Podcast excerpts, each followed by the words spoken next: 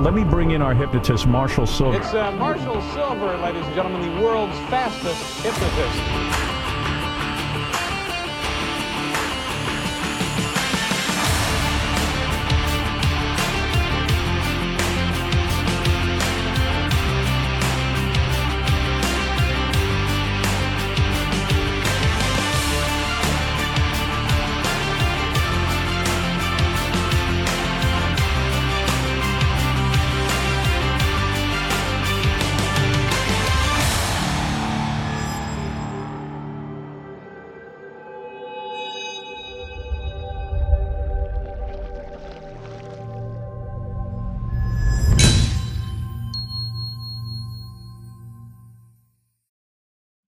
There we go. All good. It's a storm. Yes. We are constantly in the storm of life dealing with what emerges. There's the audio that you want to hear. As I said, $7,000 cash up for grabs today, as well as a bar of silver guaranteed going to be given away to someone just like you. Yesterday's winner of our 10 ounces of Marshall Sylver Silver, KJ Scott. Congratulations. KJ Scott, you won 10 ounces of pure silver. Like I said, spot price about 300 bucks right now. Nothing to sneeze at all by itself, but you hold on to this bar. I promise you. Uh, given current circumstances, it's going to be worth probably double inside the next year. Yes, that's my prediction. Yes, of course I buy silver. My name is Sylver. Of course I buy silver. Hey, we got a great show for you today. On today's show, we've got a very special guest that's going to help you understand how to build up your credit, start leveraging your finances in a very powerful way, and also uh, an opportunity to learn some more about real estate investing. Quite a few of the guests that I bring on the show will be real estate investment types, only because that's the circle that I revolve in. And our timing is really good. Right now is a phenomenal time to be very brave. In the words of Warren Buffett, be afraid when they're greedy, be greedy when they're afraid. So now's a good time to be greedy. Lots of people living in fear, and rightfully so, except that doesn't mean you have to be one of them. In fact, uh, my suggestion is you don't be one of them. You hang out with me. And when you hang out with me, you'll be fearless. You'll, or at the very least, you'll feel the fear and you'll get it done anyway, which is what I would have for you. Wife and I uh, headed down uh, very soon this year to the Philippines. I'm excited about that. Uh, the only thing I'm not excited about is I just found out that the Philippines have pretty challenging weather. And I'm a bit of a wimp when it comes to weather inconveniencing my life. We went to Alaska, it was 53 below zero. While I loved everything else about Alaska, not a fan of the cold. That's why I moved from Michigan to San Diego. Uh, the Philippines is on the other end of the spectrum. It's not really cold, it's stormy. And uh, again, you know, I, could handle, uh, you know, tornadoes back in Michigan. You know, we get high waves down here. I guess uh, the you, you call the high waves tsunami. We get high waves in San Diego from time to time that are debilitating. In fact, right now, my private beach here at uh, Carlsbad is a mess. It has uh, eroded the majority of the beach. We got to come back in, plant some new sand. I'm sure that'll make the Coastal Commission very happy. But uh, the current storms have absolutely, totally destroyed my private beach. Uh, rich people problems. Thank you, God. Woke up this morning to a latte custom made by my wife in a custom made cup that honors me. I have the best family in the world. I am a grateful man, as you should be grateful too. The rich do indeed get richer. Uh, today's show, what are we talking about on today's show? Gosh, I don't know. Overcoming fears, I think. How do you overcome fear? First and foremost, you recognize there you have nothing to fear except fear itself. And that's a very true statement. And what that means is nothing is except what we think it is. What we believe to be true is true for us. And so your job is to put things in a proper frame and not be afraid. I remember before we started having babies, Sterling, Maximus, and Prosperity, I was afraid to have babies. I admit it. I was afraid to have babies, not for the reasons that you probably think, uh, more for the reasons that you probably would never guess. I'm going to go on record, lots of people watching, and I know that some people will think I'm a nutcase. I don't really care. Uh, I've been called a nut- nutcase many times. I have seen UFOs on more occasions than I can count And I'm not talking about some blip in the sky, little dot of light that I say, oh my God, that might be a UFO. I've seen that for sure. I've seen UFOs close, close enough to identify uh, shapes, close enough to see the craft. Many, many, many, many years ago, I was driving through Point Loma, south part of San Diego, down by the military base, and I was with three brothers and the Gross brothers, good friends of mine from my childhood. And we were in the car, we were driving down the strand in Point Loma, and I look up in the sky and I literally see this round object. It's a spaceship. It couldn't be anything else. You know, whether it's from another universe or not, I don't know, but it was a round flying object. And when I saw it, I pointed it out to the driver who was older than us. We were all 14 years old in the back of the car. Uh, the driver was 18. And Robbie, when I pointed out the UFO to him, freaked out, started flooring it, driving as fast as he could to get away from this object. I'm just watching the object. I'm boggled. Everybody else in the car is getting freaked out. I'm boggled. We go to school the next day and I start telling everybody what I saw the night before. And nobody believed me. Everybody thought I was making it up. Everybody thought I was crazy. I mean, typical ninth grade uh, harassment for saying what I saw. The Gross brothers, the twins, and their older brother, who was in the front seat, they were with me. I had a gym class with them at the end of the day. So I said, wait till we ask, uh, wait till we ask Steve and Ronald, the twins. So we go into gym class. I'm in the locker room. Steve and Ronald are there. And I said, Steve, tell them what we saw last night. Steve says, I have no idea what you're talking about. And I said, Ronald, tell him what we saw last night. And he said, I don't know what you're talking about, Marshall. I realize anybody with technology good enough to get from another solar system likely to our solar system probably has technology to also alter thoughts, almost guaranteed. And so what I realized in that moment is that again, I'm a hypnotist. I know how to put thoughts in people's brains. On my level, I know how to make people think they didn't see something. I know absolutely how to gaslight people. And I realized that their brains had been wiped clean of that experience. They didn't remember it. And when it happened, I was befuddled. But then it happened again on Necker Island. I saw another UFO on Necker Island. Some people saw it with me. The next morning we woke up. They didn't recall anything they saw. So that's got nothing to do with with today's show, other than what was my fear. My fear was that alien beings, alternate beings, beings from another place, would come to the planet and they would terminate us. They would, you know, terminator us. And I was afraid to bring children into that kind of an environment. It wasn't the government, which sucks. It wasn't uh, the economy, which right now sucks. Getting better though, and that's the good place. That's why you want to jump on right now. Nothing to do with anything else other than the fact that I was concerned that aliens might abduct my children. Finally, one day, I started thinking about it and I realized what if my son was John Connor? What if my daughter was Joanna Connor? What if they were the ones that could save the planet from destruction? And I realized not having kids was really foolish if that's what I wanted to have because it's in a higher power's hands, it's in God's hands. So, at any rate, don't be afraid of the storms of your life. Don't be afraid of things not going well.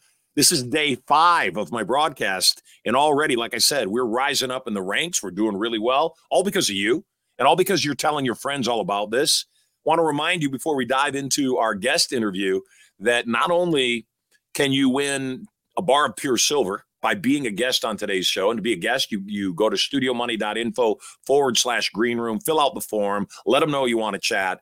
The producer will call you, find out what you want to chat about. And if it's interesting to me and they know what's interesting to me, they'll put you on the air and we'll chat. So once again, Go to studiomoney.info forward slash green room. Today, $7,000 on the line. If you say the secret word, I have the secret word right here in the box.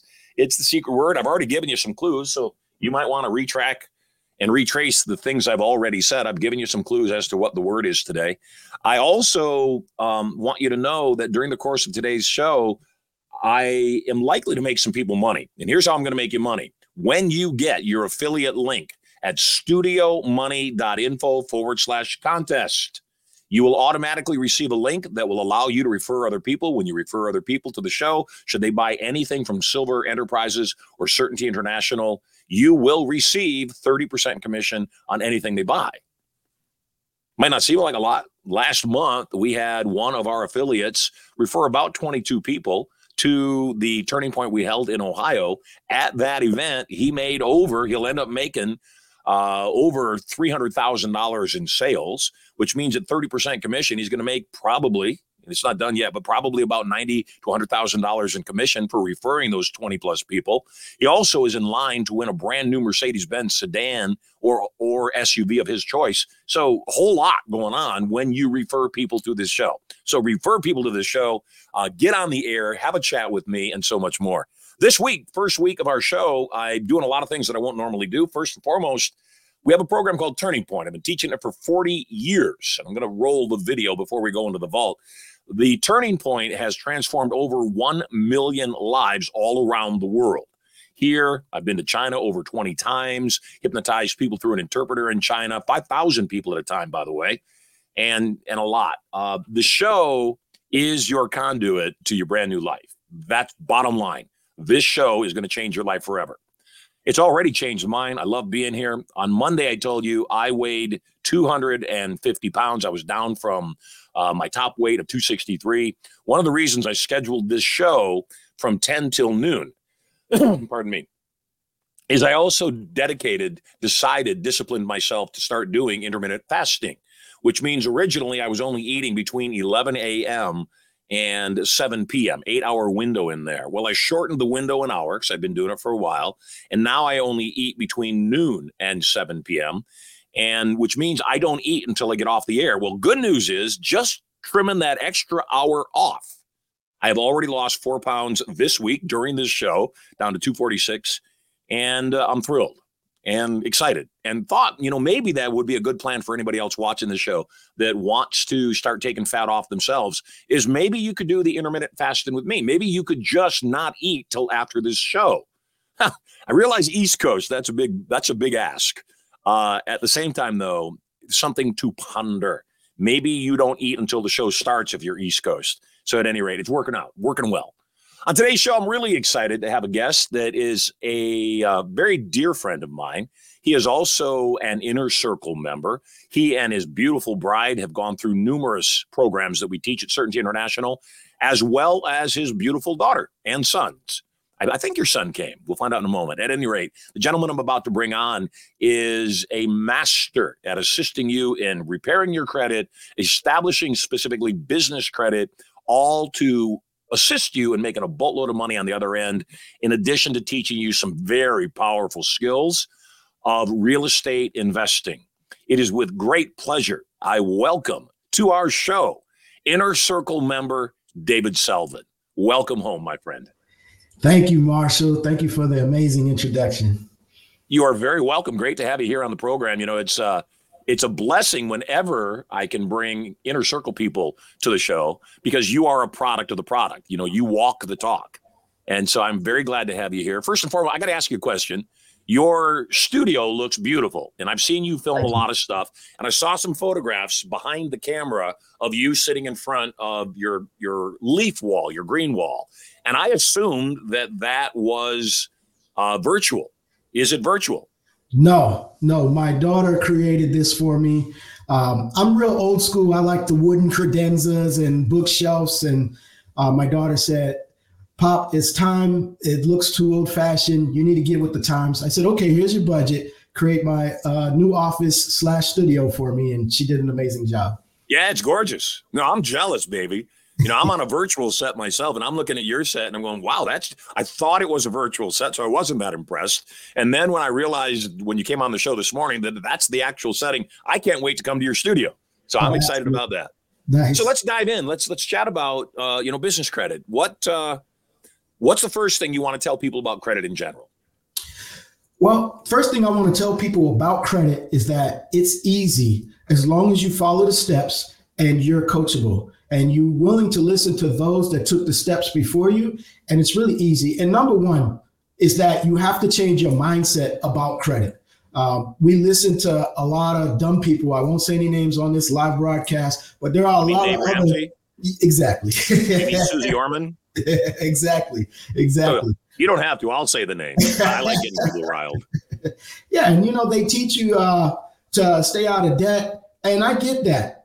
What they're forgetting to say is that You want to stay out of bad debt. There's a such thing as good debt, and you can utilize credit. You can utilize business funding, utilize your personal credit for good debt that'll make you boatloads of money. I agree. You know, and, and I always was a fan of Dave Ramsey, always impressed by what he's created, what he's done. The challenge was apparently I didn't listen to him enough because I started listening to him on a regular basis. And some of the stuff he was talking about, in particular about credit, was absolutely insane. Like, don't let your kids have credit cards. And I said, How in the world are they going to learn about credit if you don't help them learn about credit by giving them a, a credit card and teaching them how to be responsible? How do you uh, teach them about building credit if you don't let them build credit? And so I thought it was just ridiculous. So let's start at basics. Let's imagine somebody's watching this show right now and they want to better their credit score. There's two types of credit score. Uh, obviously, there's a personal credit score, and then there's corporate credit. Let's talk first about personal credit. Let's talk about uh, things that may be obvious to some people, and I'm okay with that because what I like to do is teach people as if everybody's a bright seven year old. What's a good credit score?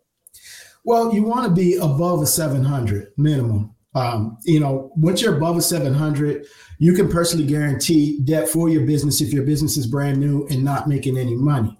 Um, if you go and apply for business credit, say if everybody on this podcast goes to chase.com and they go to the application online for a business credit card, if you look there, it actually says, uh, how much is your business making or projected to make for this year? So you can base it off of stated income or what you project to make for your business if your business is brand new.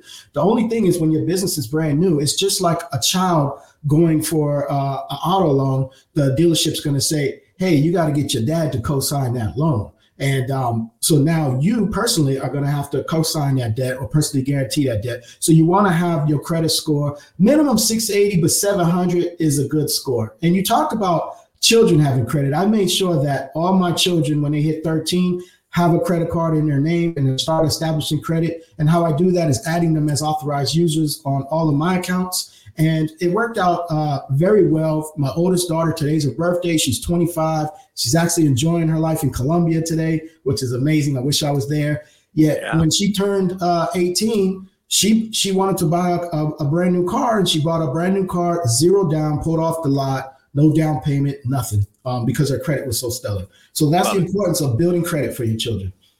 What is the? Is there an age limit uh, uh that your kids can be put on as um, authorized users? Well, some banks allow you to add them uh, very young. Most it's right around 13. Okay. Awesome. Well, that's good advice right there. Ironically, my son Sterling was asking yesterday if he could get a credit card. And and so it was top of mind for me to want to take care of him, which is why you were top of mind for me. And yeah, I think that's great. And I think that what, what great news and, and what great validation to the process. So let's imagine somebody's got a horrific credit score. Let, let, us start with personal, and then I want to transfer. You've already started talking about business credit, and you just said something that I want to point out. If people didn't catch it, if you have good personal credit right now, you should absolutely be doing some things to get great business credit right off the bat. You should be diving into that because that business credit is completely separate from your personal credit and we'll be able to leverage in ways that personal credit never can. So let's talk though first about personal credit. I, I, let's imagine I've got high 500s. My credit sucks. I've made many mistakes, maybe even filed for a BK five, six years ago. Uh, what would you recommend to somebody to initially start getting their credit at a start increasing your credit?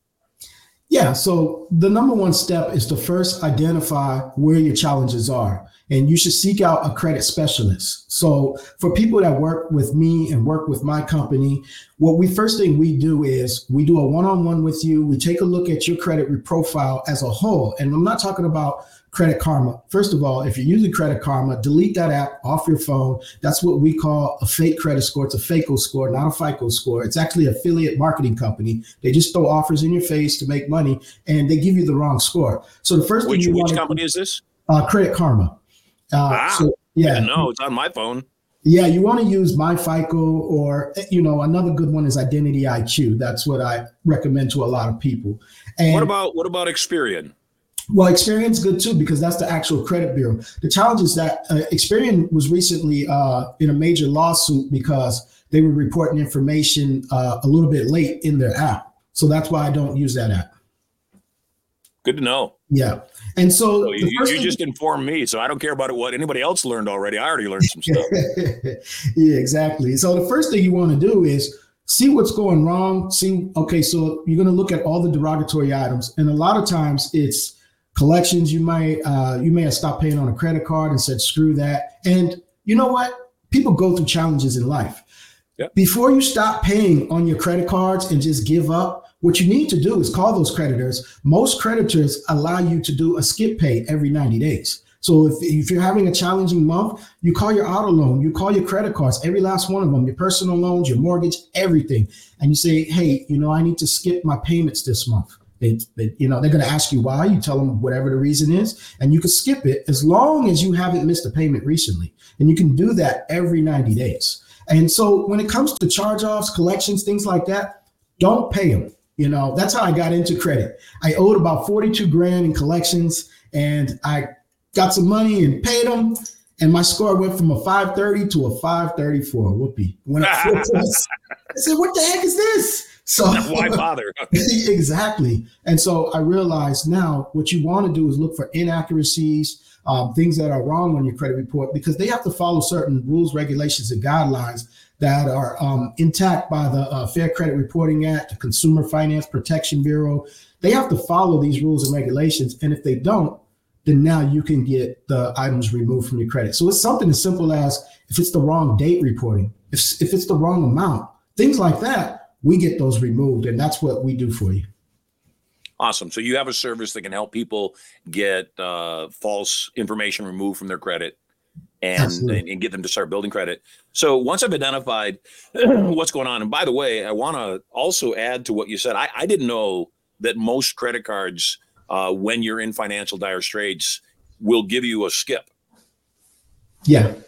I didn't didn't know that. And and if it's every 90 days, boy, that certainly can help some people breathe easier right now when they need to. Exactly. And they'll put it on the back end and they charge you usually about a $25, $30 fee it's good to know though, because the thing is, the reason why they do that is they make money off your money. They don't want you to stop paying. You stop paying, they're not making any money. They got to sell it off at a loss, at a discount, and they don't want to do that. So they rather grant you that as long as you're in good standings with them.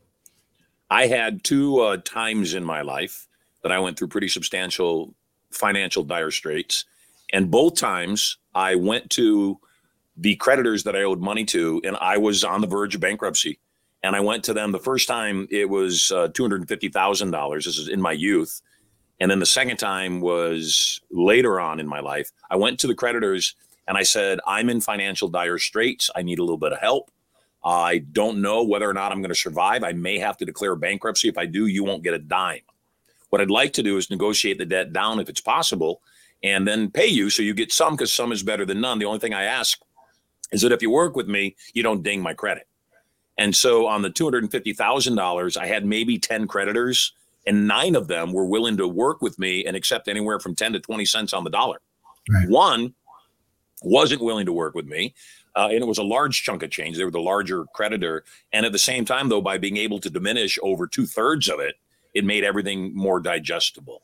So I think that a lot of times people don't recognize what financial strategies might be available to them and the idea of being able to skip a payment every 90 days, if I need to, obviously it's something if I need to, that certainly can take immediate pressure off of people. A lot of people don't know that during COVID, most of the banks gave people relief, temporary relief from their mortgages and offered to put the payments on the back end of the loan. The bank isn't harmed at all by that. In fact, they gain interest during that whole time you're not making payments anyway. So they're not harmed. They're exactly, they're better off actually. You just extended your loan. And uh, so a lot of people didn't know that that was available. And that was also, you know, something that, that was useful to them. What is the best thing somebody could do over the next 30, 60, 90 days to increase their personal credit besides uh, besides arguing that you know some of the credit reporting isn't accurate? Yeah, well, number one is if you have high utilization, you need to pay that down. Uh, minimum 30%. so everybody knows high utilization means you've maxed out your cards. Exactly. You maxed you've out. used all the credit that's or a substantial amount of the credit that's available to you that can really, really, really ding your credit. Recently, I was doing a real estate deal that required me to use all of my business funding, required me to use all of my personal credit. And just by me and my personal credit, I didn't max it out, but I went up to 70%. And just by me going up to 70% of what the credit limit is, my score dropped 100 points. Of course, when I paid it back, it went right back through the roof. Yeah, that's what happened. Uh, so yeah, my understanding is pay that down. My understanding is your credit usage uh, represents about 30% of your credit score. It does. It does. So that gives way to people. And again, this takes discipline. That gives way to people realizing that if you have more credit cards and you don't use them, you just have them and don't use them, that will lower the overall percentage of your usage. Absolutely. Absolutely. And if you if you don't use them, you got to be careful not using your credit cards because if you don't use them, they will take the credit away as well because they make money on it. So I never recommend anybody to pay it down to a zero balance. Pay at the max 10%. Uh, 10% is like an A plus. A 30% is like a C. You know, if you if you want to be really good, pay it down to 10%. Because again, they make money off the interest, they make money off extending you credit. So when you pay it down to zero, they're not making any money. So you got to put yourself in their shoes. Now I'm taking advice from from Experian. So I, I, if I'm wrong, you tell me because I'm learning on this show. Experian tells me that I want to keep my usage around six percent. Is that accurate? Six percent is good. Ten percent, you're still a rock star. Six or ten, it wouldn't change any bit. Okay, good, good to know. Let's talk about business credit. How do I first and foremost establish business credit? Well, do first I have to have an established business? No, you don't. So if you have an established business, two years and you're making two million in revenue or more, then you can get corporate credit where basically it's strictly based on the business profile and on, on how the business is established. You don't have that, you have a brand new business, then you just basically have to have a personal credit score of right around 680 or higher. Yet it's also the personal credit profile as a whole. So as a the personal credit profile as a whole, meaning as long as you haven't applied for new credit cards within the last four months, you don't have a substantial amount of hard inquiries on your credit profile, things of that nature, because you can still have a high score and have 15 hard inquiries because you recently was applying for a whole lot of credit and business cards will not extend you that credit with a brand new business. And so what we also do is we have a program where we teach people how to put their business in compliance from day one and build their business up. Because that's the difference of when you go apply with a brand new business and getting $5,000 credit card, business credit card that strictly reports to the business versus getting a $50,000 business credit card as your first credit card strictly reporting to the business. That's the that's the big difference between the two is the business profile as a whole. So you have to build out that profile. It's simple things as as simple as your name. I'm pretty sure there's a lot of real estate investors that are listening, and real estate's deemed a high risk when it comes to unsecured business funding to the banks. A lot of people in real estate, there's a lot of people making money. There's a lot more people that are losing money in real estate because they don't know how to do it right. They maybe watched a few YouTube videos instead of getting coaching and learning the right way.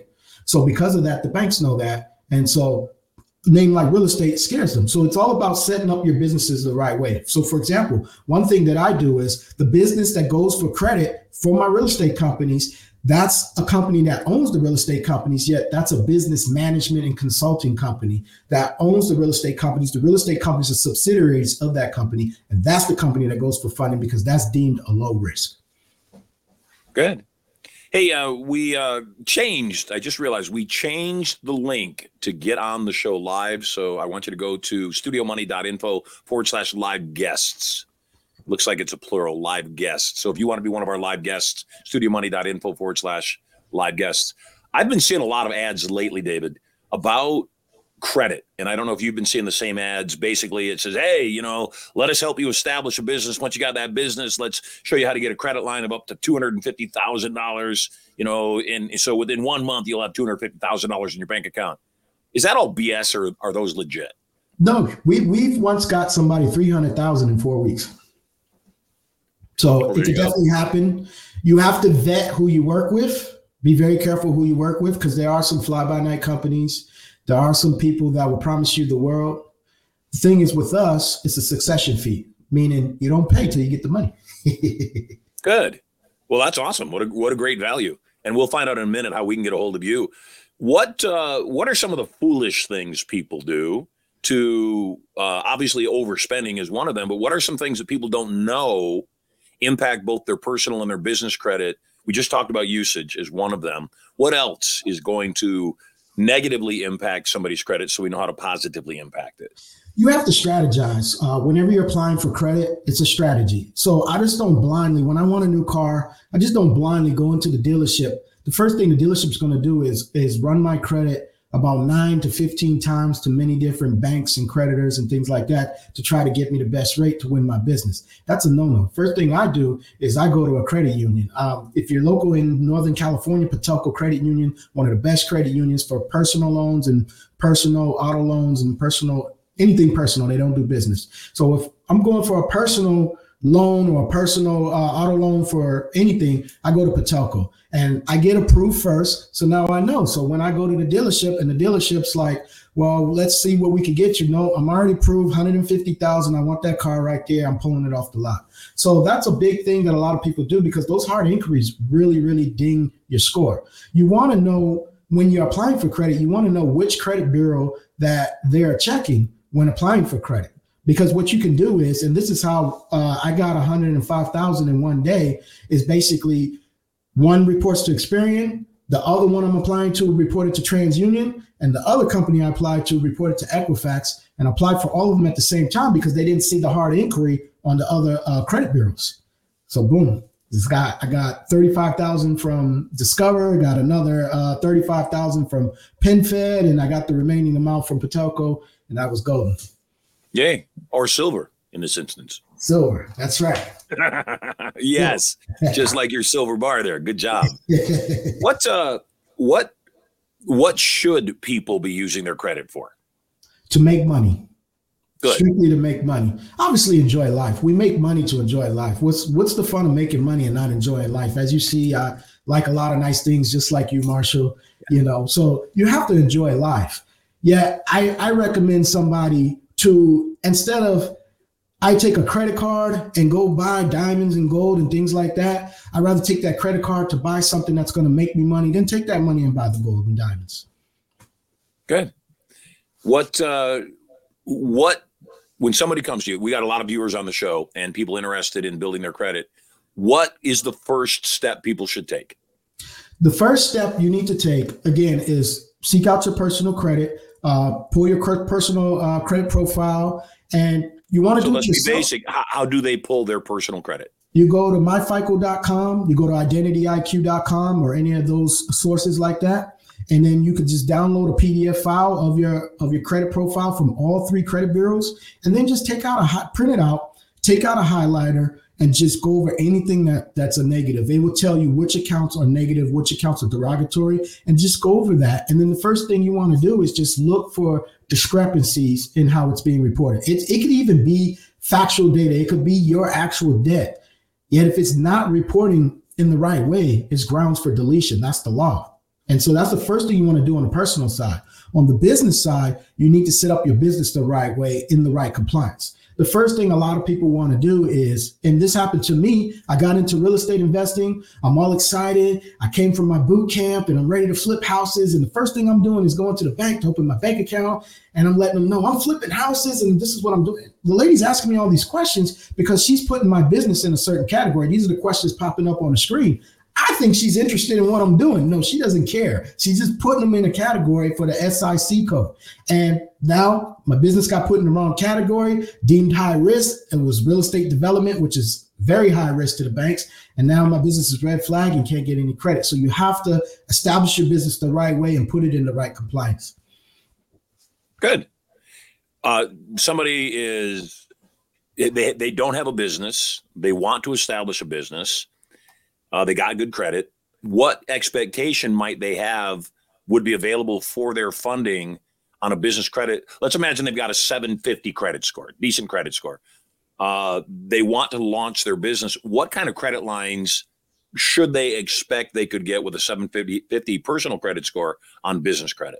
Minimum we get people is 50,000 and upwards again. Uh, I got somebody three hundred thousand um, in just a couple weeks, and that's just the start. So, say if they only get fifty thousand, that's the start. Most of the uh, lines of credit and business credit cards are zero percent interest for twelve to eighteen months. So that gives you a head start to utilize this money and start making money before the interest even starts kicking in.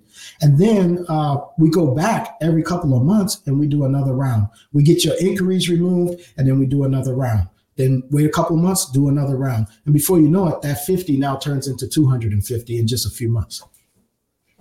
What what are um what somebody has a 750 credit score, the person you got $300,000 for, what was their credit score? They had right around a 760. So right around that mark. Mm-hmm. But did you also get it for them in stages? You, you you talked about reloading and revisiting and coming back. Did you get it all at once, or did you get it all? Was it over time? No, they got it all at once, and it was credit card stacking, business credit cards. So it was all business, but it was credit card stacking, meaning fifty thousand on this business credit card, sixty thousand on this one, forty on this one, seventy on this one, and it added up to three hundred. Awesome. Yeah. Tell me, how, what's the difference in how business credit is judged or rated versus how personal credit is judged or rated? Well, the good thing about business credit, and this is why I preach to everyone figure out a way to start a business um, and use business credit cards versus your personal. Because personal is judged when you max them out at Shundon and they look down on you, the banks get scared. They say, wait a second, he's over leveraged and we're scared. And they'll start lowering your credit. I've had times where I used my personal credit and maxed it out at 50,000 and then went back a few months later, paid it down, and then they dropped my credit line all the way down. I called them and said, what the heck? They said, yeah, we're scared. So we lowered your, your credit limit. The difference is with businesses, they know and understand that businesses use credit to propel their business forward.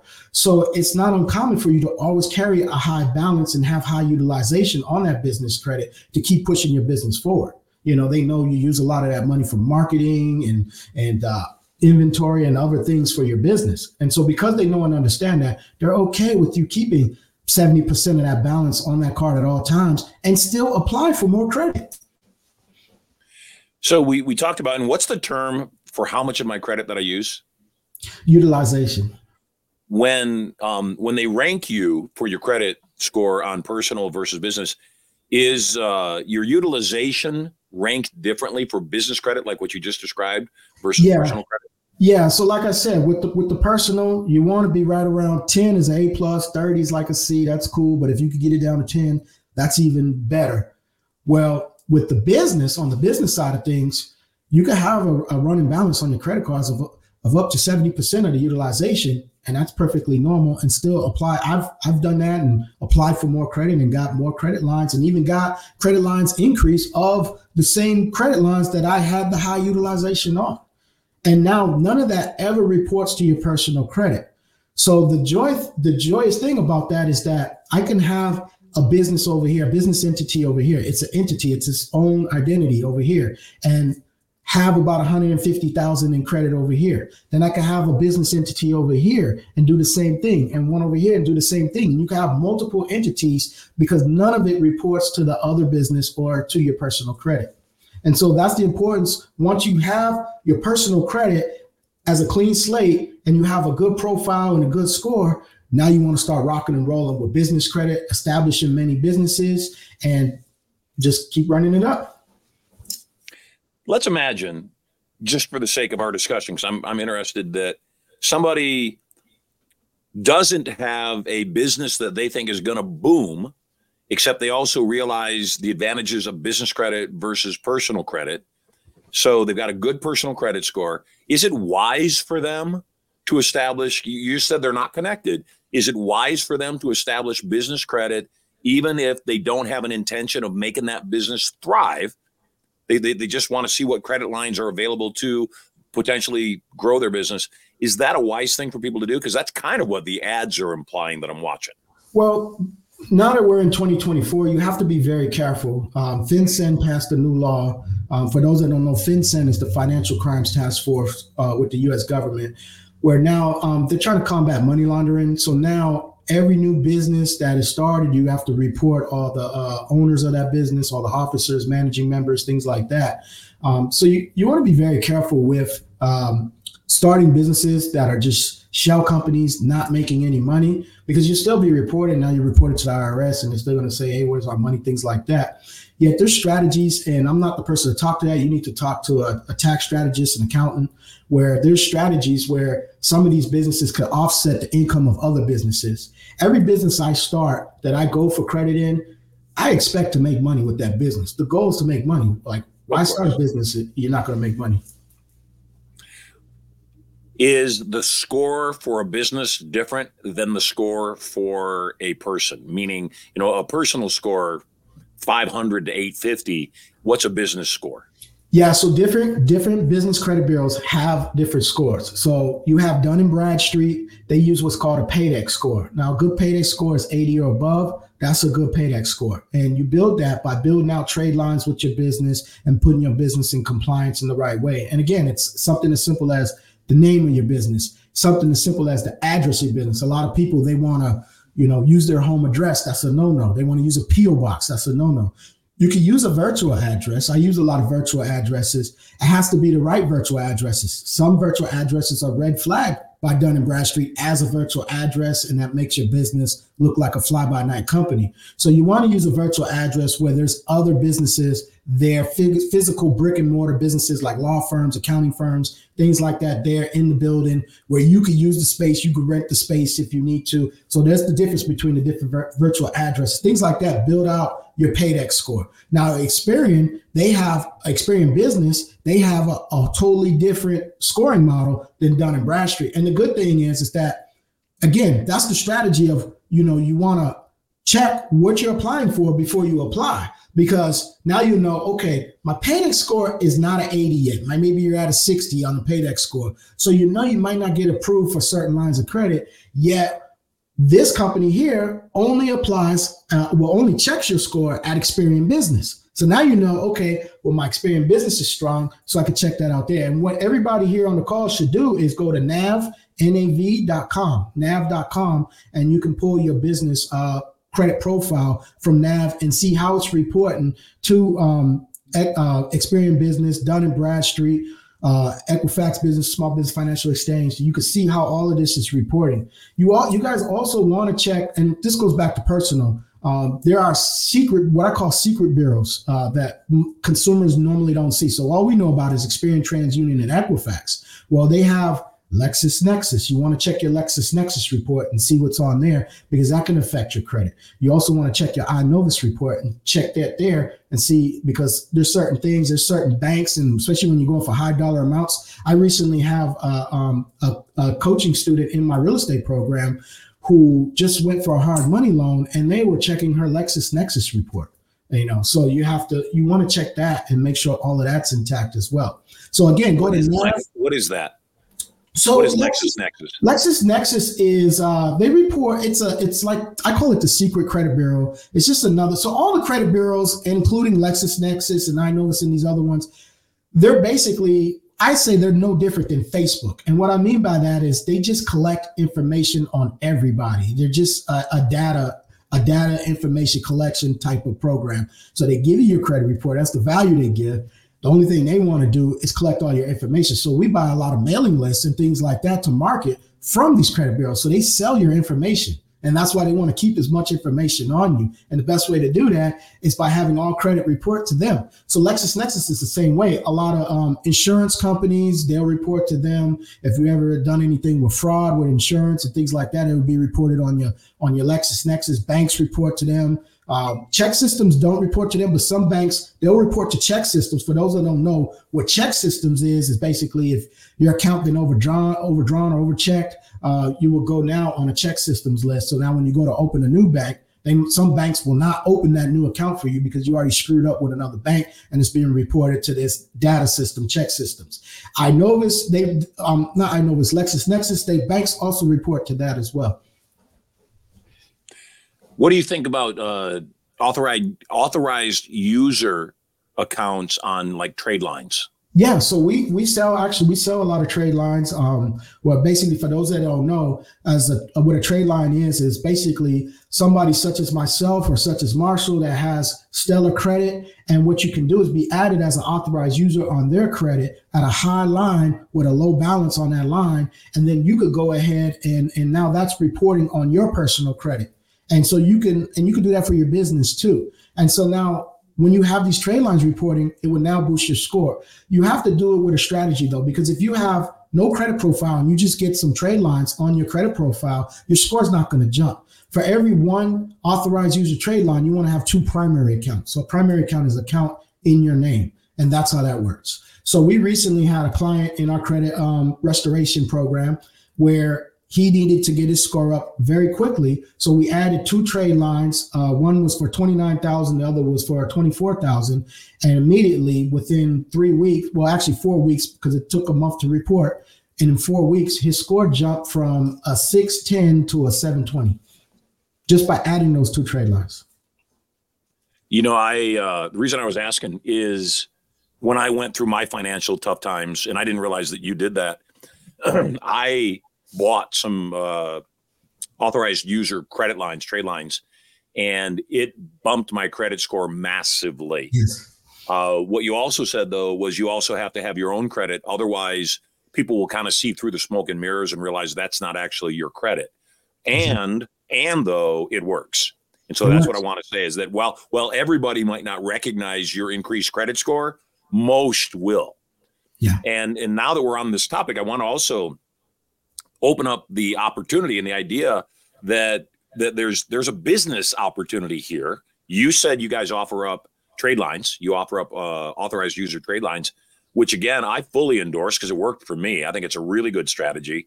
You you see somebody has a credit card and maybe their credit limit is fifty thousand dollars, and uh, they're they don't use the credit card, so utilization is low, and you might pay I don't know twenty five hundred bucks over three months to be able to have yourself listed as an authorized user on that card, which will bump your credit score. There's another side to this that I want to talk about. Let's imagine somebody has really great credit and they don't use it, but they have the they have all these credit cards. Is there money to be made by somebody that already has great credit by allowing people to be authorized users on their account? And I want to be clear, and you can elaborate on this. An authorized user is not actually going to use the card. They don't even have the credit no. card information. That's so they're right. not going to use the card. They're just listed on the card. So if you're, uh, you know, if you have great credit and you have great credit lines, you don't have to worry about somebody me- messing up your credit. They can't impact it. So your, your your kid can't even use the credit card if you put them on as an authorized user if they don't have the credit card or the credit card numbers.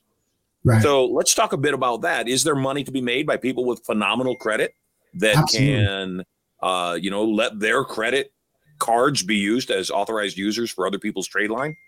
Absolutely, absolutely, and that's great passive income where you can get paid every single month. We don't take that. We work with brokers, and anybody that's interested with that, I'll connect you with my brokers that I work with, and they will pay you passively every single month just to utilize your credit. And just like Marshall said, nobody has physically has access to your credit card or access to the actual account information. Even when it reports to somebody else's credit profile the full account number is not even reporting. It's just usually the last four. So they don't even know what they just all they know is the, the name of the bank the date the account was open the amount of uh, credit that you have and the and the balance on the account. And typically for you to qualify for those programs you just want to have a balance of 10% or less on the card to be, to qualify and and um, be okay for those programs. And the value of that trade line is based upon how much credit is available, how much uh, usage, just like you mentioned, less than ten percent, but also how old is the credit line? How long has it been established? What That's can right. I expect to make?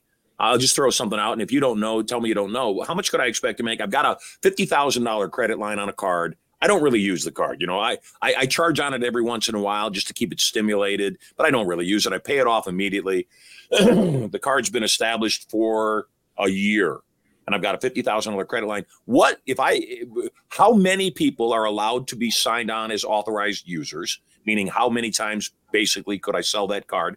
And then, secondly, You've got to make money. If you're offering up these trade lines for sale, you've got to make a profit as your business goes. What could I, as the card holder, expect I might be able to make on a $50,000 one year credit line if I bring on authorized users? That's a great question.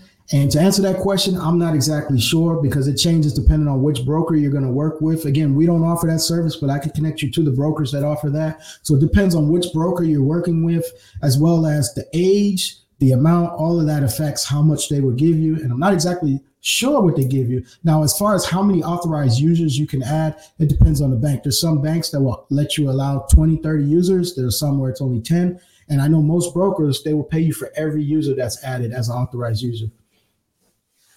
So I'm looking right now. There's a company, uh, and I'm gonna.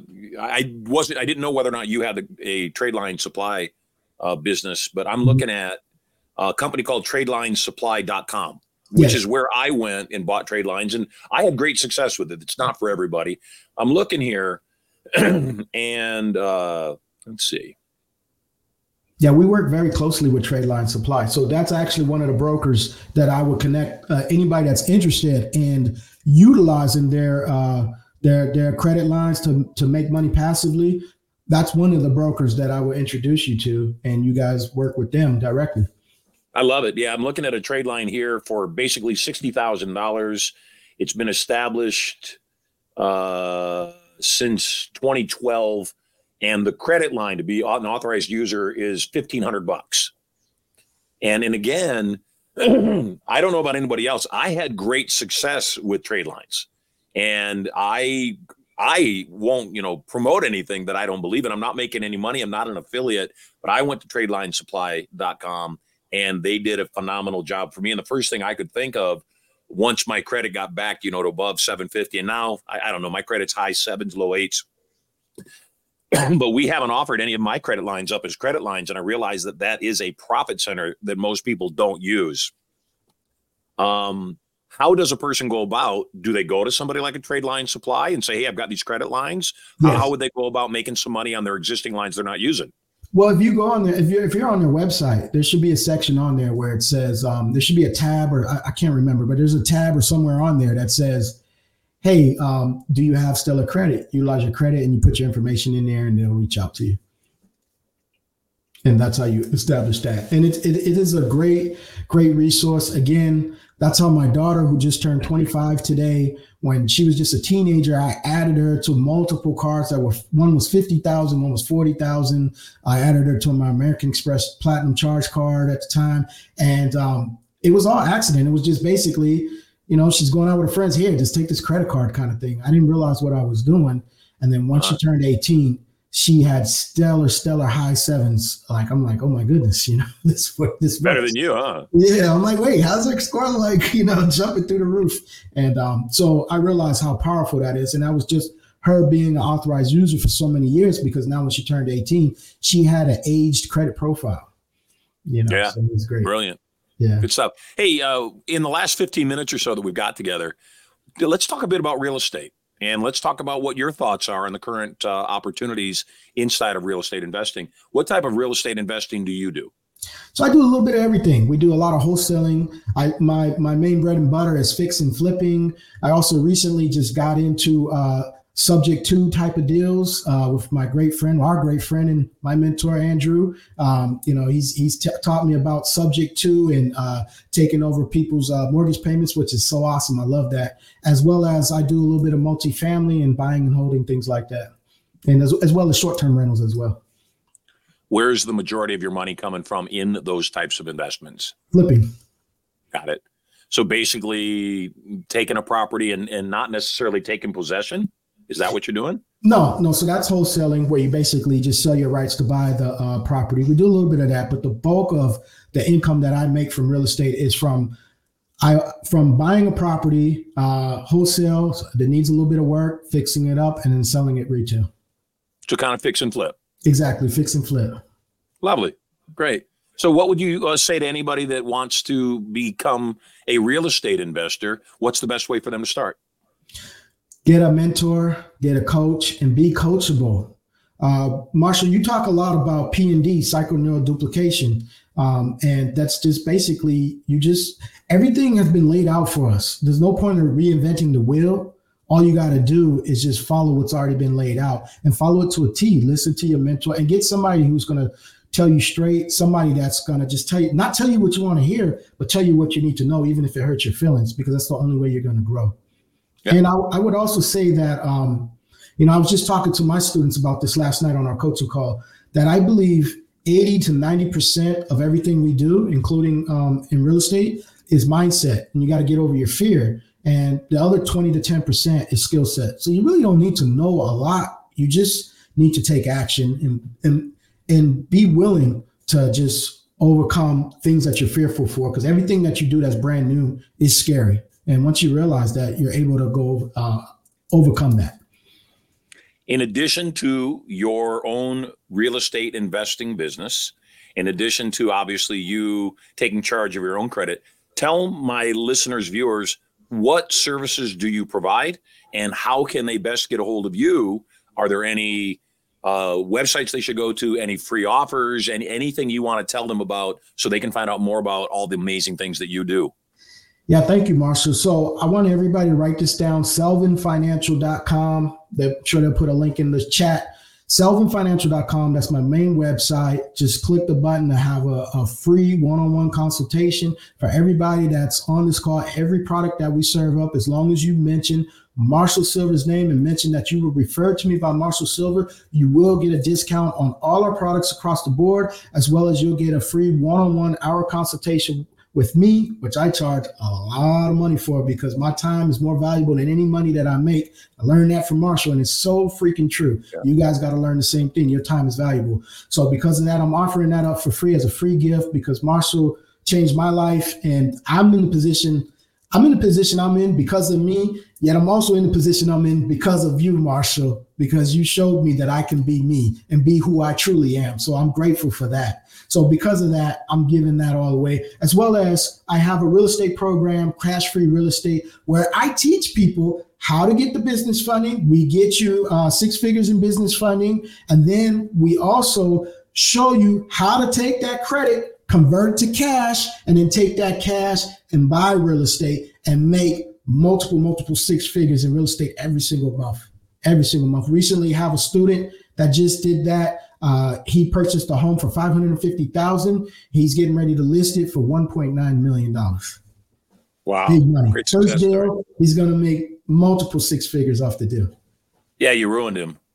yeah, he's ruined. He's ruined, and he and he's still uh, he's one of those people. In fact, I'm bringing him to Turning Point next month because he needs Jake. Turning Point because uh, he's one of those people that kind of gets in his own way, and he's one of those people because I'm the type of coach. I'm not going to tell you what you want to hear. I'm gonna tell you what you need to hear. So yeah. he's one of those people that I kind of got to bang him in the head and say, "Hey, this is what you need to do." Yet he listens and he's willing to be coachable, and that's all that matters. That is all that matters. Be moldable talent. Right. Which you certainly are. Again, I, I appreciate the compliment. Thank you. You know, nothing brings me more joy, and I clearly see it brings you joy than watching our students succeed and Absolutely. watching them have phenomenal, you know, results from what we've given them. You're amazing. I'm looking forward to having you as a speaker at First Million. I'm looking forward to seeing you there and also looking forward to seeing you, obviously, with all the guests that you bring to Turning Point. And I'd like nothing more than for you to win a car. That would make me feel really, really, really, really good. And maybe, oh heck, who knows? Sell it, give it away to one of your other kids. I don't, I don't know. But uh, David, you're awesome. What's that? I said it, it will make me feel good too. yeah, yeah, no doubt. I never heard I never seen anybody angry receiving a free Mercedes Benz. Never seen one. So hey, you're awesome, brother. God bless. Take care. Thanks so much for jumping on the show. And I look forward to seeing you in Las Vegas in a couple of weeks at First Million. Thank you for having me. And for all those that are tuning in, if you haven't been to Turning Point, go next month. It changed my life and it'll change yours. Thank you again, Marshall. You are very welcome, David. Take care. Take care. Hey, uh, what a great life it is. I'm Marshall Sylver. Always phenomenal guests in here. And I don't know about you, I learned a lot just now. I learned quite a bit. And I am extremely excited to uh, start taking a look even deeper at what we do with Biz Credit and also, you know, everything else that you can have done yourself. Hey, uh, I told you that on today's show, when you get on the air with me and you go to studiomoney.info forward slash. We just switched it. So let me double check again. Forward slash live guests. Studiomoney.info. We just switched it. Forward slash live guests. Get on the air with me. Every single person that gets on the air with me is going to receive two tickets to Turning Point worth $3,000 a piece. And you'll be able to come join me in Las Vegas live and so much more. So we're about to enter the vault. We go into the vault because most of my opinions will get me banned on most social media platforms. And because I don't want to get banned in the first week or any week for that matter, we go to a very special place. So uh, I'm going to show you a video of what Turning Point is so you'll know what gifts you're going to receive when you go to studiomoney.info forward slash live guests get on the air. I also want to encourage you to take a shot at the secret word of the day where you could potentially win $7,000. And we are going to, uh, we're not going to cut the feed today, uh, TG. Got uh, Tom, the producer, asking if we're going to cut the feed. We're not going to cut it today. I want to train people. We're going to start cutting the feed to all other social platforms on Monday. So if you haven't yet registered, and, and it's free to register, it doesn't cost you anything. If you haven't yet registered to be a part of our broadcast, then they're going to scroll across the bottom where you go to get registered. You can go to studiomoney.info forward slash affiliate. That'll get you registered and also get you a link that you can refer other people and start making money when they enjoy our broadcasts too. To give you an idea of the gift I'm going to give you today during the broadcast of Turning Point, right before we enter the vault, take a look.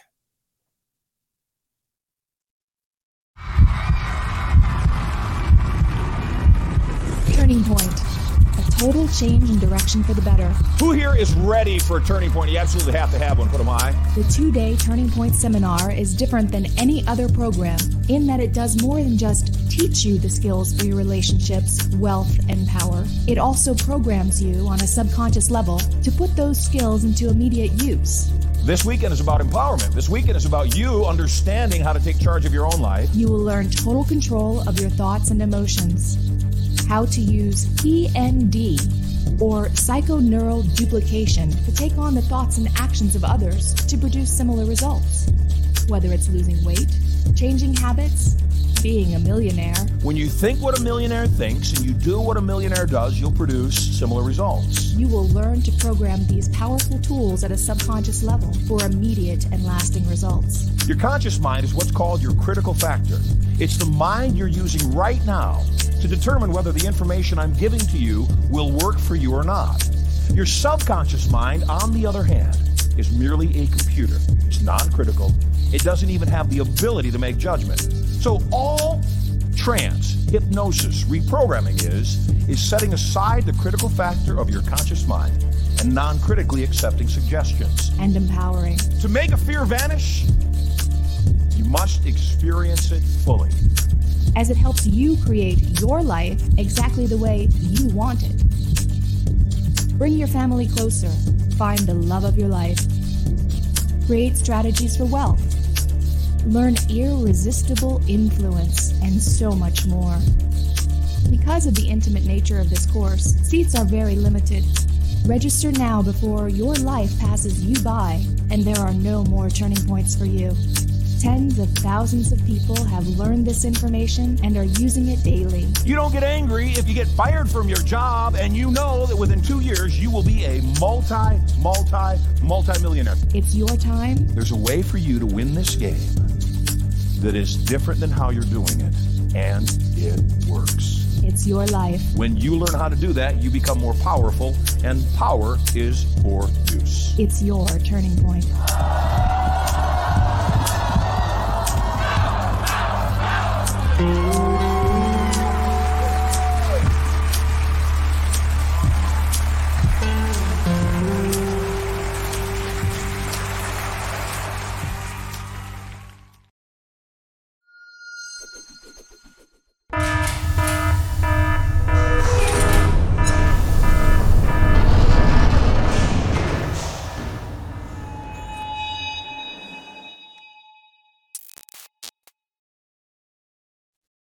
Yes, we are live in the vault on the Marshall Sylver Live Show, which means we can talk about anything we want to talk about.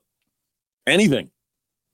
And Lord knows I like talking about stuff. If you want to talk about stuff, then what you want to do is uh, call into the studio and go to studiomoney.info forward slash live guests. Just change the link. So if you're trying to get through on the old link, we just changed the link. And I'd love to chat with you. We've got some uh, great calls uh, on tap, and I'm excited to chat with some people. Looks like our first caller is a great friend of mine, somebody that I have appreciated for a long time. She's a real estate investor. And uh, what can I say? Heather Dunlop, welcome to the show. You are loved. Hey, Marshall. Love you too. Thank you for having me on. I am so grateful you're back on here. I can't tell you how excited I am about this. you know, me too. It's a great way to, you know, in the middle of the day, get a little bit of tidbits that will inspire us and get us motivated. Yeah. Yeah. So you're calling in from from mm-hmm. Oregon, correct? No, I'm actually in Wyoming. So you know, you talked oh, about going to Alaska where it was 53 below. So our winters here, we get down to about 30 below at night, but you kind of get used to it when you live here. ah, yeah, kind of. Yeah, maybe yeah. not. Maybe There's not this way. You know, sometimes you just don't want to step outside, though. Yes. What's the story of the banner behind you? So this is actually um, Mount Rainier. And I, when the very first time I went to Seattle, I loved it and was amazed by it. And when I lived out there, I used to hike it a lot. And it's been a goal of mine for a long time to summit. So I actually signed up and am scheduled to summit this summer, the end of July. July 29th is when we leave Paradise to head to the summit. And I was calling because this is my plan. I know it's going to happen. I'm also shedding weight and getting rid of the weight on my body because I know I need to be able to carry it on my pack efficiently. So I wanted to ask you if you would hypnotize me to make it even more certain and undeniable that I ascend at a fit and healthy weight and I reach the summit. Yeah, it's already done. It is. You, have already, yeah, you're already hypnotized. You're already in that state. It's already in that process. Your body is currently losing the weight. Mm-hmm. You know, mm-hmm. I, I of all people know that fat loss is completely mental. It really mm-hmm. is. And you know, I talked yesterday on the fact that that I'm taking off over 50 pounds right now. I'm taking off a total of 64 pounds, and thank goodness, you know, I'm down. What is it, 13, 17 pounds since I, I began this process. And at first, it was really, really, really hard. And there are even times these days, as I'm taking the weight off, that my body is very hungry and I don't feel well. I feel achy in my joints. Mm-hmm. And and and what I want to encourage anybody that's seeking to get fit, seeking to lose fat in particular, is that what got you to where you are won't get you to where you want to be. And how you Absolutely. felt getting to where you are, probably pretty joyful, you know, eating whatever you wanted to eat, doing whatever you wanted to do, or not doing what you didn't want to do. The fact of the matter is, in order for things to change, you must change. So yeah. I want to compliment you and acknowledge the fact that obviously you are all in on anything you do. And that's one of the things that I admire about you. You don't do anything halfway. So when you made the mm-hmm. commitment to scale Mount Rainier, then that's your world. It, so much so that you put up a banner behind you that you can look at every single day. Remind yourself when you're reaching for the M and M's down in your lower drawer, or the you know the great brownies that somebody else cooked as a surprise, that you turn around and you look at Mount Rainier and you say, "No, I, I want to taste victory more than I want to taste that delicious brownie right now." And that really is it. It's just a, a, lifetime choice. You know, this show is the pinnacle of that. Speaking of, of you know, climbing, it's the pinnacle. The, the pinnacle to recognize that we are completely 100% responsible for our lives, nobody else. And the quality of our life is the quality of our communication, both internally and with the outside world. How many days does it take to scale Mount Rainier? Um, I'm actually doing a three day trip. So we go to 10,000 feet on the first day. The second day we go to 11,000 where they do a lot of the training for like, you know, if you if you slip and fall, how to use your ice axe, how to cross over the glaciers and everything. And then we leave at about two o'clock that morning to reach the summit and descend. So it's wow. about three days total. Wow, what an adventure. Do you know Raymond Aaron? The name sounds familiar. So there's a speaker, real estate investor, trainer out of Canada. His name is Raymond Aaron. Mm-hmm. is I don't know. I don't want to insult him. He's older than I thought he was. just visited me in Vegas, and he surprised me. I think, and again, Raymond, don't don't be insulted if I'm wrong, but I think he told me he was 78. My jaw dropped because he he's he did this thing. It's like a polar race, and mm-hmm. it's multiple day race across Canada in the snow on a dog sled. Now, I was on a dog sled for all of 10 minutes in Alaska, and it was the coldest part of the trip. I mean, it was unbearably cold. And I, I, can't imagine being in that circumstance for days on end. And yet he did that. And I know a lot of the things that he did, not to just physically prepare himself for the the energy needed for the trek, but also the stuff that he did to prepare himself to fight the elements on the trek, mm-hmm. which is the other half of the battle. And like you said, it's it's the little things that matter. What do you do when you fall down? How do you put, you know, you're picking the ice to make sure you don't slide down the whole mountain and and all those things. But the, the biggest thing that I want to keep putting out to you is you're doing this thing. And because mm-hmm. you're doing this thing, you're gonna feel anxious. Anxiety is a concern about the future. It's a fear of what might happen in the future. And mm-hmm. all the things that that you are anxious about are things that should certainly be considered. And then once you've considered them and and acted appropriately, disregarded. Mm-hmm. And what I mean by that is, you know, by the time you begin your journey, you know, once you hit base camp and you you say, "All right, we're going," it's on autopilot after that, yeah, and you're absolutely. going. And and so whatever you do now, I tell people there's a distinction between downtime and uptime. Your uptime success is determined by your downtime actions. I want to repeat that because it's worthy for other people. You don't need to write it down because I know you get this. Your yeah, absolutely your uptime success will determine, excuse me, your, your downtime uh, efforts will determine your uptime success. And, you know, so for me, I know that after my surgery, I'm not the same guy. And I gave myself grace and I, I didn't give myself uh, what I considered to be any tough standards. I just wanted to recover from the open heart surgery because I'd gained 60 pounds right after the surgery and it hadn't come off. I finally had to reach a point where I said, the 60 pounds is costing you too much in every way. It's costing you money for sure. In due respect, people buy from people that they admire, and people don't admire people that don't admire themselves.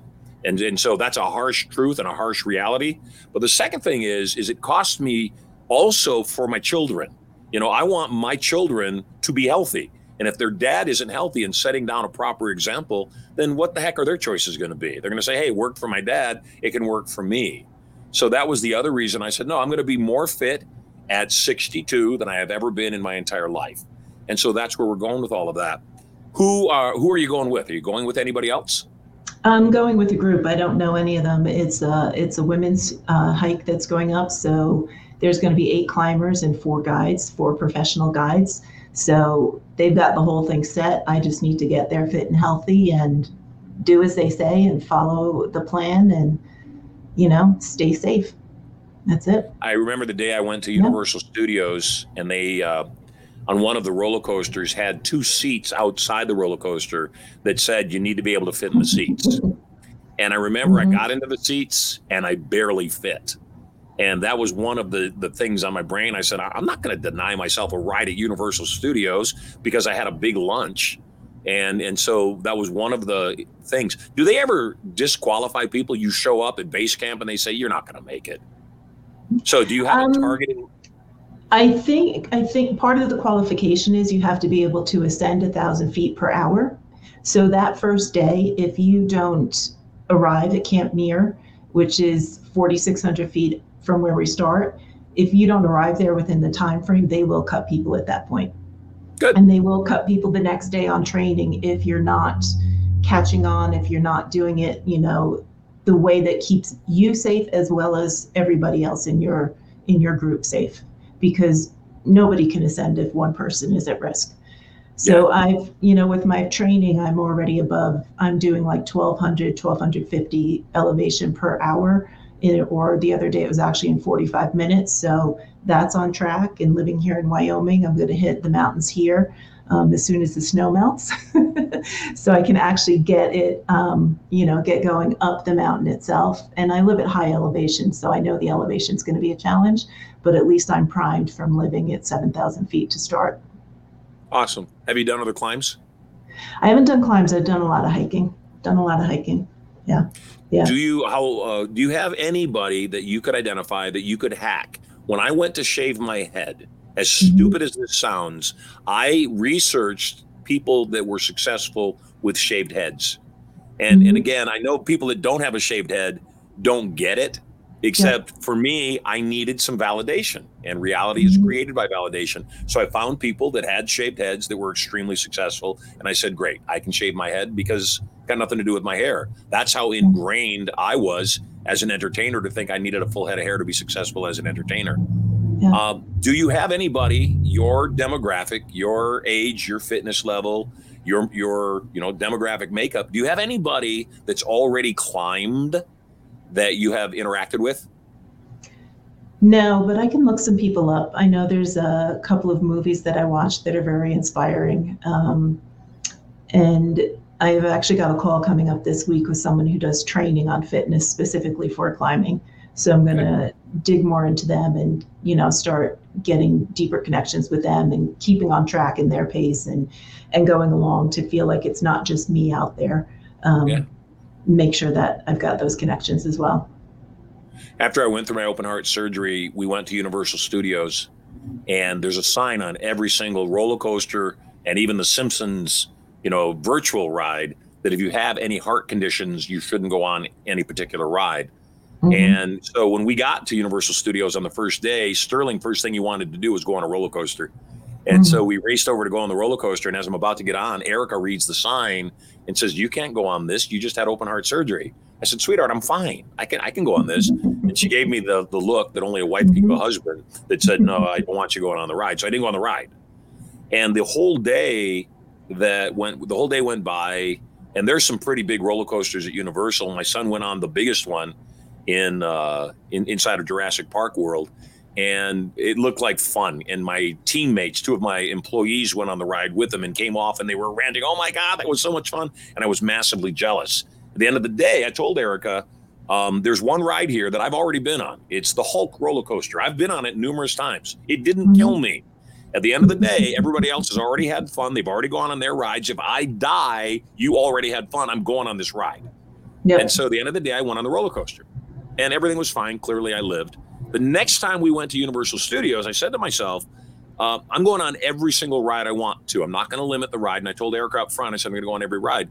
One of the rides was this roller coaster inside of Jurassic Park, and it's scary. It's a big roller coaster. Sterling, of course, first thing says, Can we go on that one first? I said, uh, Sure, son. and then I said, I need to use the restroom first. And I went into the restroom thinking, how do I change my mind? How do I explain to my son, I'm not going to go on the roller coaster? And while I was in the bathroom, I realized that I may never get a chance to go on that roller coaster with him again. And so I said, I'm mm-hmm. going on the roller coaster. But here's the point when I came out and I stood there to get ready to go on the roller coaster, I looked at the line, and all I could do was look for people that were fatter, older, and less healthy than me that went on the mm-hmm. roller coaster and lived. And Yeah. that validation got me on the roller coaster.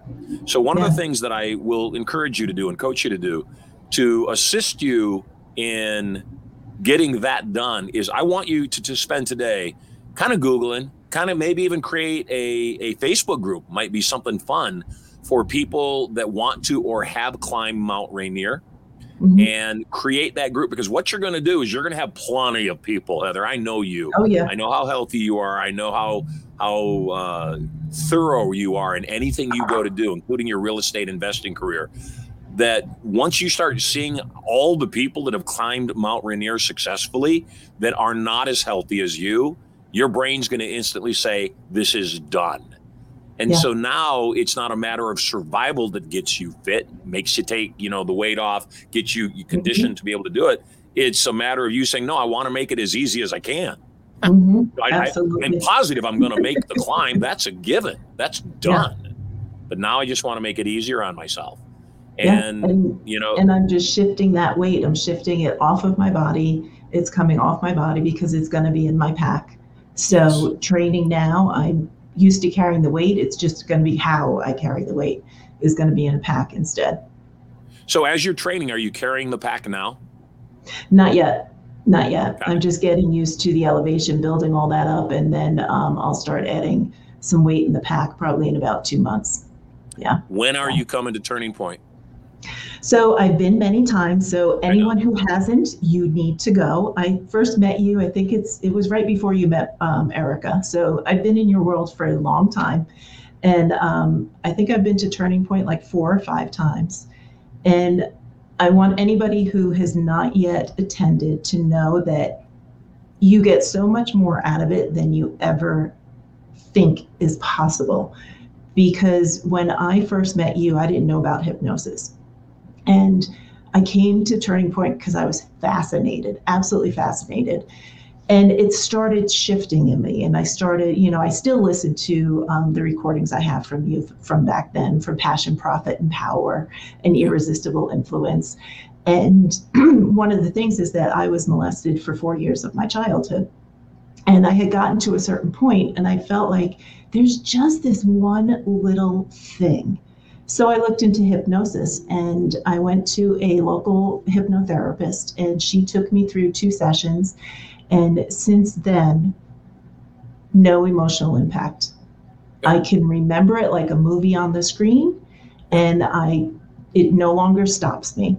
And I want to thank you because it's meeting you and learning about hypnosis and the power that it has in all areas of our life that has caused such a shift for me. So I want to thank you for that.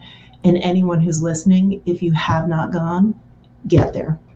Yeah. Get there. And I There's want a, you back. I'd like I'd Yeah. like to see you come back for one more time before Mhm. you make your ascension. yeah, And uh, and if you do that, I will get you on stage and do a mini session with you there, yeah. and also give you some additional programs and suggestions to make your your climb a success. One more thing before I let you go, and by the way, schmoozing works. You're a good schmoozer. Thank you for that that huge compliment and that that testimonial for Turning Point. I too was molested as a kid. Uh, Mhm. when we when I was growing up at seven years old, we moved from the house with no running water into a converted chicken coop. The converted chicken coop was directly behind somebody else's house, and the Mhm. neighbors weren't especially friendly. Their daughter, who was 14 years old, was very friendly to me. And at Mhm. seven years old, she and I used to hang out in the barn and back in the the abandoned stables and in the orchard. And she's the one that taught me about human sexuality at seven years old. We would get Mhm. naked and she molested me. Yeah. And a lot of people, you know, would take a look at that and, and, and say, you know, are you messed up from that? Mhm. And all I can think is, you know, I was a seven year old boy that just thought it was the greatest thing. And, and so my frame was completely different. It was a molestation by anybody's definition of the fact. She was 14, I was seven. Yeah. I don't view it that way. And so when I work with people that have had similar experiences that maybe their frame wasn't the same, what I remind them of is that the, the, the family in front of us wasn't very smart. The family they Mhm. were they were slow. Every last one of them was slow. And and I don't think the 14-year-old girl was smart. I think she was 7 years old. I think that that's why what happened happened because Yeah. she was 7 and you know that too. Any anybody that would Mhm. abuse a child, they themselves were almost certainly abused to think that that was a normal behavior. And then, Mhm. secondly, they are stuck in something that makes them think that behavior was appropriate. And so, rather than let them have power over me, smarter thing to do would say, "No, I'm not. I'm not giving you any power. You didn't harm me. Yeah, I, I, I wish that hadn't happened." But I'm not Yeah. going to let it work against me. It's going to work for me. It's going to make me more sensitive to other people. It's going to make me more empathetic, and it's going to make me more determined to not let anybody else take away my life. Nelson Mandela was asked when he was released from prison, "Do you have any uh, anger toward the people that imprisoned you?" And he said, "No, none whatsoever. Why in the world Mhm. would I let them keep me in a prison one more day?" Absolutely. And that's how I you feel are loved. Yeah. You are loved. I've, I've been seeing your name pop up in Yeah, the, I'm the here. chats over the last few days. So I'm so glad you jumped on the air with me. You have a really Yeah. good shot. I promise you. You have a really good shot at winning the uh, silver bar today. Uh, you didn't say the secret word, so uh, we don't have that for you. So stay Can tuned. I ask? Can I ask? Was it like ancestry or heritage? No, but thank you for guessing because nobody's really guessing yet, and I want people to. So thank you. No, it's not ancestry. You just you just did two guesses, by the way. No extra Yeah. charge. so no, it's not. And thank you for Yeah. guessing. Yeah. Hey, you're loved. Well, thank you so much, soon. Marshall. I will tuned, you in I think you may win today. Okay. Take- Thank you. Take care. You bet. What great people we have. And yeah, she's absolutely right. You want to get to Turning Point. What's the easiest way to get to Turning Point? Get on the show. I'm going to give you two tickets, totally free, $6,000 worth of value, you and a guest.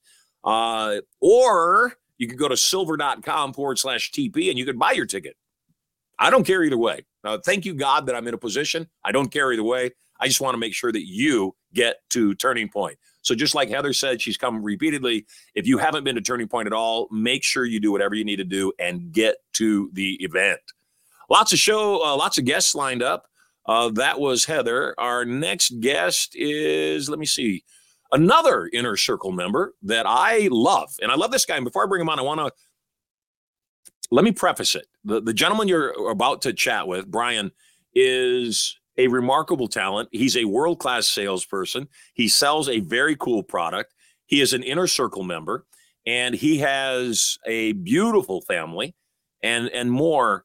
He he made massive leaps and bounds. When he and I met, he was working in a place that I thought underutilized his amazing talents. And I told him so. And it took him a little bit to figure out exactly what, what his stride was except now that he's found his stride, he has excelled. And so the point of me telling you all of this up front is sometimes we are close to where we're supposed to be. Sometimes we are very near the path, not quite on the path. And so if you're feeling easy or you're feeling anxious or you're you're feeling unhappy and just frustrated, it may just be you're in the wrong place. And so you've got to sample the buffet and check some things out uh, before you make commitment to make sure you're going to start unfolding your life perfectly. So, our next guest on the show is a dear friend of mine. I love this man.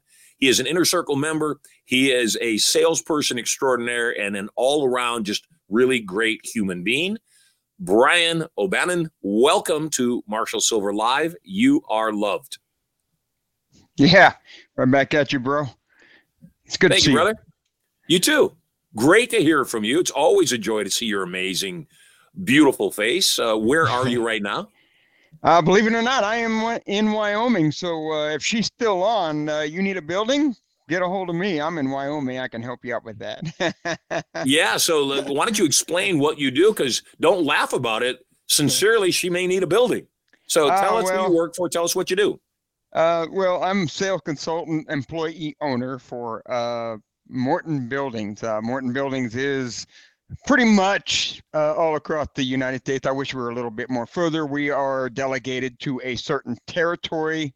Uh, you can kind of sort of, you know, get out of that a little bit, but you got to be careful with that. There's, you know, rules to the game, so to speak, I guess. But uh, for the most part, though, in my area, I handle uh, a lot of what would be called uh, central and uh, eastern Wyoming is where I cover, and um, I'm in charge of basically, um, obviously, sales, marketing for my area, but also uh, running the crews, uh, making sure everything, uh, you know, going as expected, subcontracting, you name it, all of that stuff.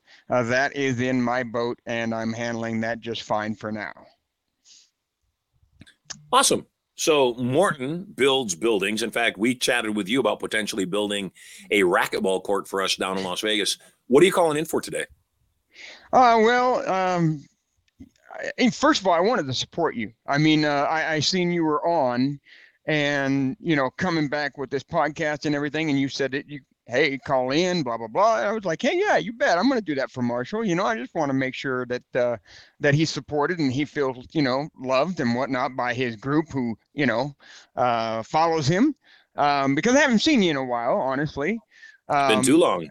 yeah, I know it has. Um, I've I've been, you know, I'm not gonna lie, I've been sampling. Uh, I did uh, kind of a small little thing with Andy Elliott Group, but that was just to get me in shape. I don't know if you noticed, but I'm slimmed down and I'm Yeah, you look great, uh, man. I'm turning 50 actually uh, next Friday, and uh, I'm in probably one of the best uh, conditions or shape of my life currently.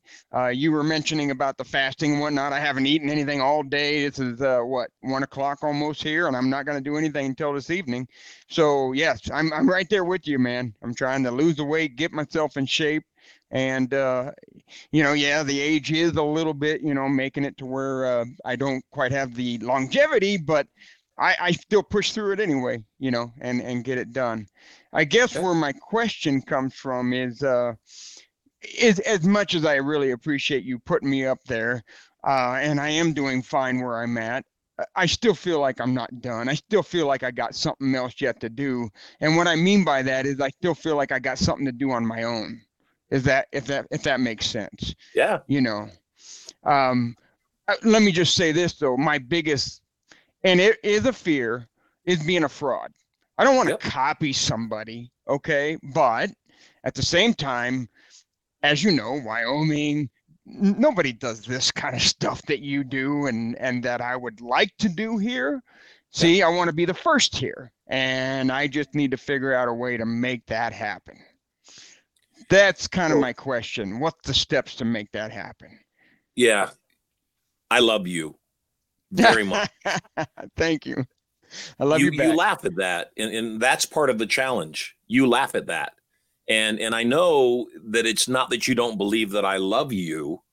The reason you laugh is on a subconscious level. You don't know that you're worthy of that love, and you have a beautiful wife. You've got gorgeous kids. Your wife's Filipina too, as well, correct? Yeah, That is correct. So you have this amazing family. And now that you're on the show and we're talking frankly, and it's just the two of us, nobody else listening in, I want to extend a little bit and, and say, I don't think you know how much you, you win. I don't think you give yourself the victories that you deserve to give yourself. And I think that's the challenge and nothing else. And and my belief, and I've always thought this about you, is that you are a hardworking, talented guy that's had major success success in your life. You got a beautiful bride, you got great kids, and I don't know anything about how that relationship is going, but you got that foundation there. You work hard. You re, you- good. I'm glad you repeatedly. Uh, last I knew, were setting records there at your company that you you do extremely well relative to everybody else. So again, everything's working. So if everything's working and a person still isn't happy, then I I know it's just in their head. And so I love you. I, I love you. I do very much. Uh, more than just the other people that I say I love you. I love you on a different level because I know you way more. And so what I'd recommend you do is, yeah, I don't think that Morton is your end destination. I think that's what's going on for you is that you needed a better destination than the one that you were at when we met. You found a better destination. You have excelled. And the challenge is now, though, you're kind of bored. And if you haven't said this, so if I'm wrong, you tell me. You're kind of bored. You're thinking there's a better use for your life. You're about to hit one of the zero birthdays, which always matter. And you're you're saying what has my it does matter. And trust me on this one. Anybody that says it doesn't, those zero birthdays, 30, 40, 50, 60, they matter. Because you're entering another decade and you're saying to yourself, what did I get done? So I want to compliment you. Number one, your wife loves you. Your kids love you. You're healthy. You're about to be, you're in the best health you've been in in years. You're working in a place that you like. Maybe you don't love it. Maybe it's not over the top. Maybe it's not your identity or your destiny, except you like it. And so you do well. And so what I want you to do is to savor the wanting as much as the having right now. Be willing to sample the buffet while you're still excelling at what you do because I know your ethics, I know your morality, and I know you're the kind of a person that no matter what you do, you're going to do it right. Even at personal sacrifice, which often is more than you should. You often sacrifice, put everybody else ahead of yourself before you. And I'm telling you, there's a book you need to read. If you haven't read it yet, I, I have been recommending it for years. I don't know if I recommended it good. The book is The Virtues of Selfishness by Ayn Rand. She's the one that wrote Atlas Shrugged and The Fountainhead. And the virtues of selfishness, the core. I read the book on the way back from Hong Kong on the plane. The book boils down to one concept. And the concept is what you hear when you get on a commercial flight. Ooh, dirty. When you get on a commercial flight and the flight attendant says, in the event of a loss of cabin pressure, masks will drop down. Please place your mask on first before assisting the person beside you.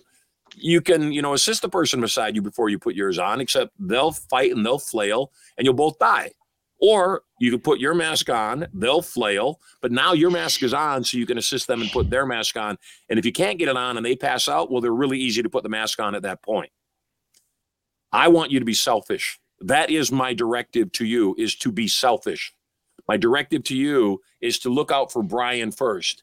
I am selfish with my wife. I am selfish with my children. I'm being selfish right now on this show. I'm not getting paid for this show. This is pure vanity.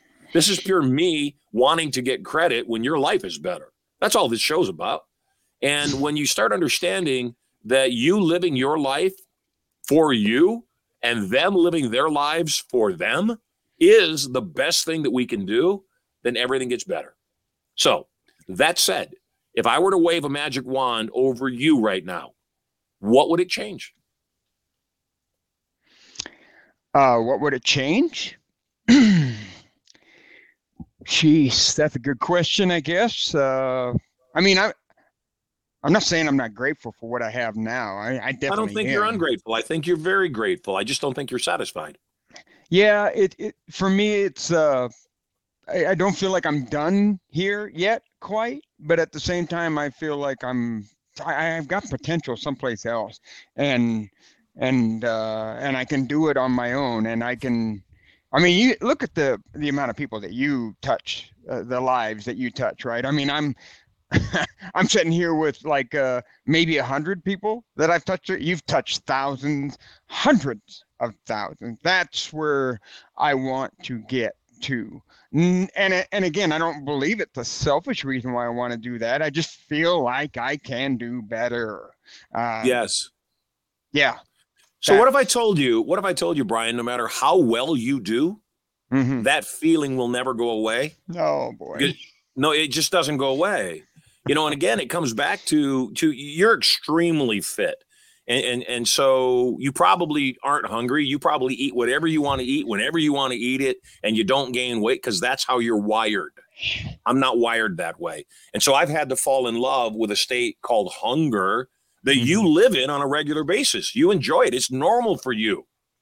It's normal for me to make millions and millions and millions of dollars. My brain has accepted that's my identity.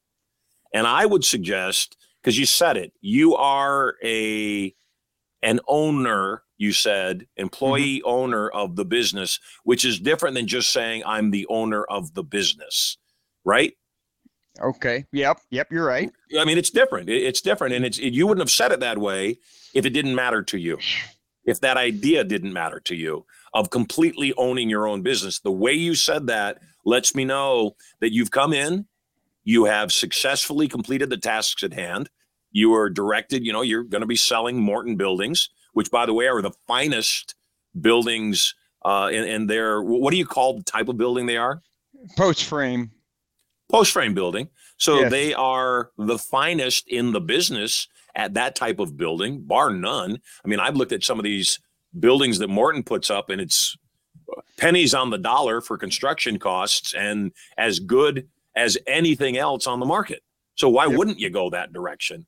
They Except are generational buildings. Yes, they are. Yes. The difference is the difference is you're really great at that and you're not satisfied because you're really great at that.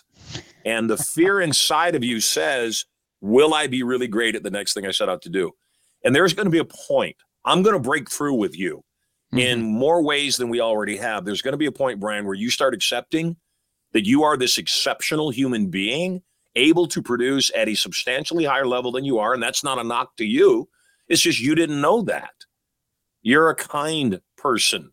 You're, if you don't mind me saying so, uh, a bit of a country bumpkin. Y'all got that right. Thank you. So I'm not that far off. You're you're a bit of a country bumpkin, and you live this amazing, simple life. Except it's not you. You know, years ago, people would have probably said the same thing about me. You're a country bumpkin. You're you're a simple guy because I am a simple guy.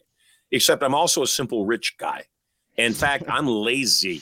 I am extremely lazy, and I only do what I want to do And I think that that is the bridge we need to get you to is figure out what do you want? If money weren't the question, if I said, look, Brian, we're going to help you make money any way you want to, because I don't think you found it yet. If we're going to make money any way you want to, money's going to be there. Trust me on the money part. What would you do? Uh, more and more and more i keep coming back to speaking i keep coming back to the days of i mean like my first uh my first play that i ever did was second grade when we moved from scottsbluff and Gering to bridgeport nebraska you know and, which is basically my hometown uh, my mom yeah which only supports which only supports my country bumpkin theory yeah, there you go. There you go. And and uh and oh, and if you really think, okay, because I was the white cowboy dressed in white, I was the good guy, yet I was the youngest actor on the whole thing, and we did it on a uh, we did it on a wagon trailer, that was the stage in the middle of a dirt arena. Okay, so you're right. We were right there in the country button place. Doesn't get more country than that. No, it don't. So anyway, um, but yeah, no. Every time I uh, look back at my life and I really uh, think of the things that I enjoyed, being on stage, uh, whether it was through scholarships, whether it was through I actually earned, you know, the right to be uh, the bad guy, which I was a lot of times. I was the bad guy. I guess I play it really well. Um, but it don't matter. I had a blast. I always had fun.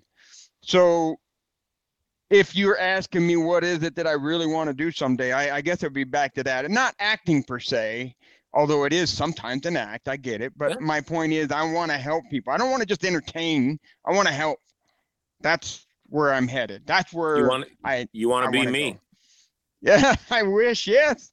No wish. Yeah. I am. I will. Well, you, you, you're partway there. You got the Filipino wife. you're kind. You're kind. You are compassionate. You're a great salesperson. So you got it all. I believe in building on an existing foundation. So I think I think that today is the day you became a speaker. Today is the day you said, "I'm a speaker," because it's what you want. You you hinted at it, and whether you were clear or not with yourself, you said, you know, you Marshall, you've impacted millions of people. I've impacted hundreds, which you have. The thing that I want you to know is when you build on an existing foundation, you say, you know, what is it that I'm doing right now that actually works? And what could I do toward what I wanted? But the toward what I wanted is essential. Today, you need to make the breakthrough that you acknowledge I, and I'm speaking in your voice, I want to be a speaker. I want to teach people. I want to be substantially more compensated for that process than I'm being compensated for talking to people now. I want to go beyond just helping people create amazing buildings that they love for generations, which is certainly a, a an admirable thing that you do. But I know that what you want to do is now that you've got that, you want to move on. My recommendation is that you you acknowledge you're a speaker. Then the next question, of course, is what do I talk on? What do I speak on? What do I train and teach people on? Uh, I would start with sales. There's always a market for good sales training. There is always a market for helping people with that area because salespeople are the cornerstone of the economy. When salespeople flourish, the entire economy flourishes. So that is the gift that I want to give to you. Now I'm looking at the screen you, and it looks like me is good for the economy. Everybody wins. That's hey, right. you see, you you're the last caller of the day. We only got a couple in. You got a great okay. chance of winning the bar of silver. So you stay tuned, okay? Okay, no problem. I love you, brother. I look forward to seeing you and the family at Turning Point very soon. Yes, man. Awesome yeah, so we're wrapping up this show. Like I said, we had a, a, slight technical difficulty in the middle of the program. Stuff happens. That's life. It happens. And I think that the idea of perfection is very dangerous. Perfectionism paralyzes those that attempt to make things perfect all the time and are afraid to look bad. They're going to lose because you're going to look bad uh, if you allow yourself to look bad. I don't look bad because, frankly, I don't care. I like me. I pray you like me, but if you don't like me, I'm over it already. So that's the lesson for the day. Hey, we're wrapping up today's show. Just a couple more minutes before we are done. Nobody said the secret word. Heather took a good shot at it. I am glad that she did. I talked at the top of the show, if you recall, a lot uh, about my family, and the storm is still here. It's a different kind of storm. While I talked about the storm, I immediately started talking about the Philippines because in the Philippines, they have storms that are of a different nature. That Pacific Rim has storms that they call something altogether different. And the thing that they call that storm is what? Typhoon.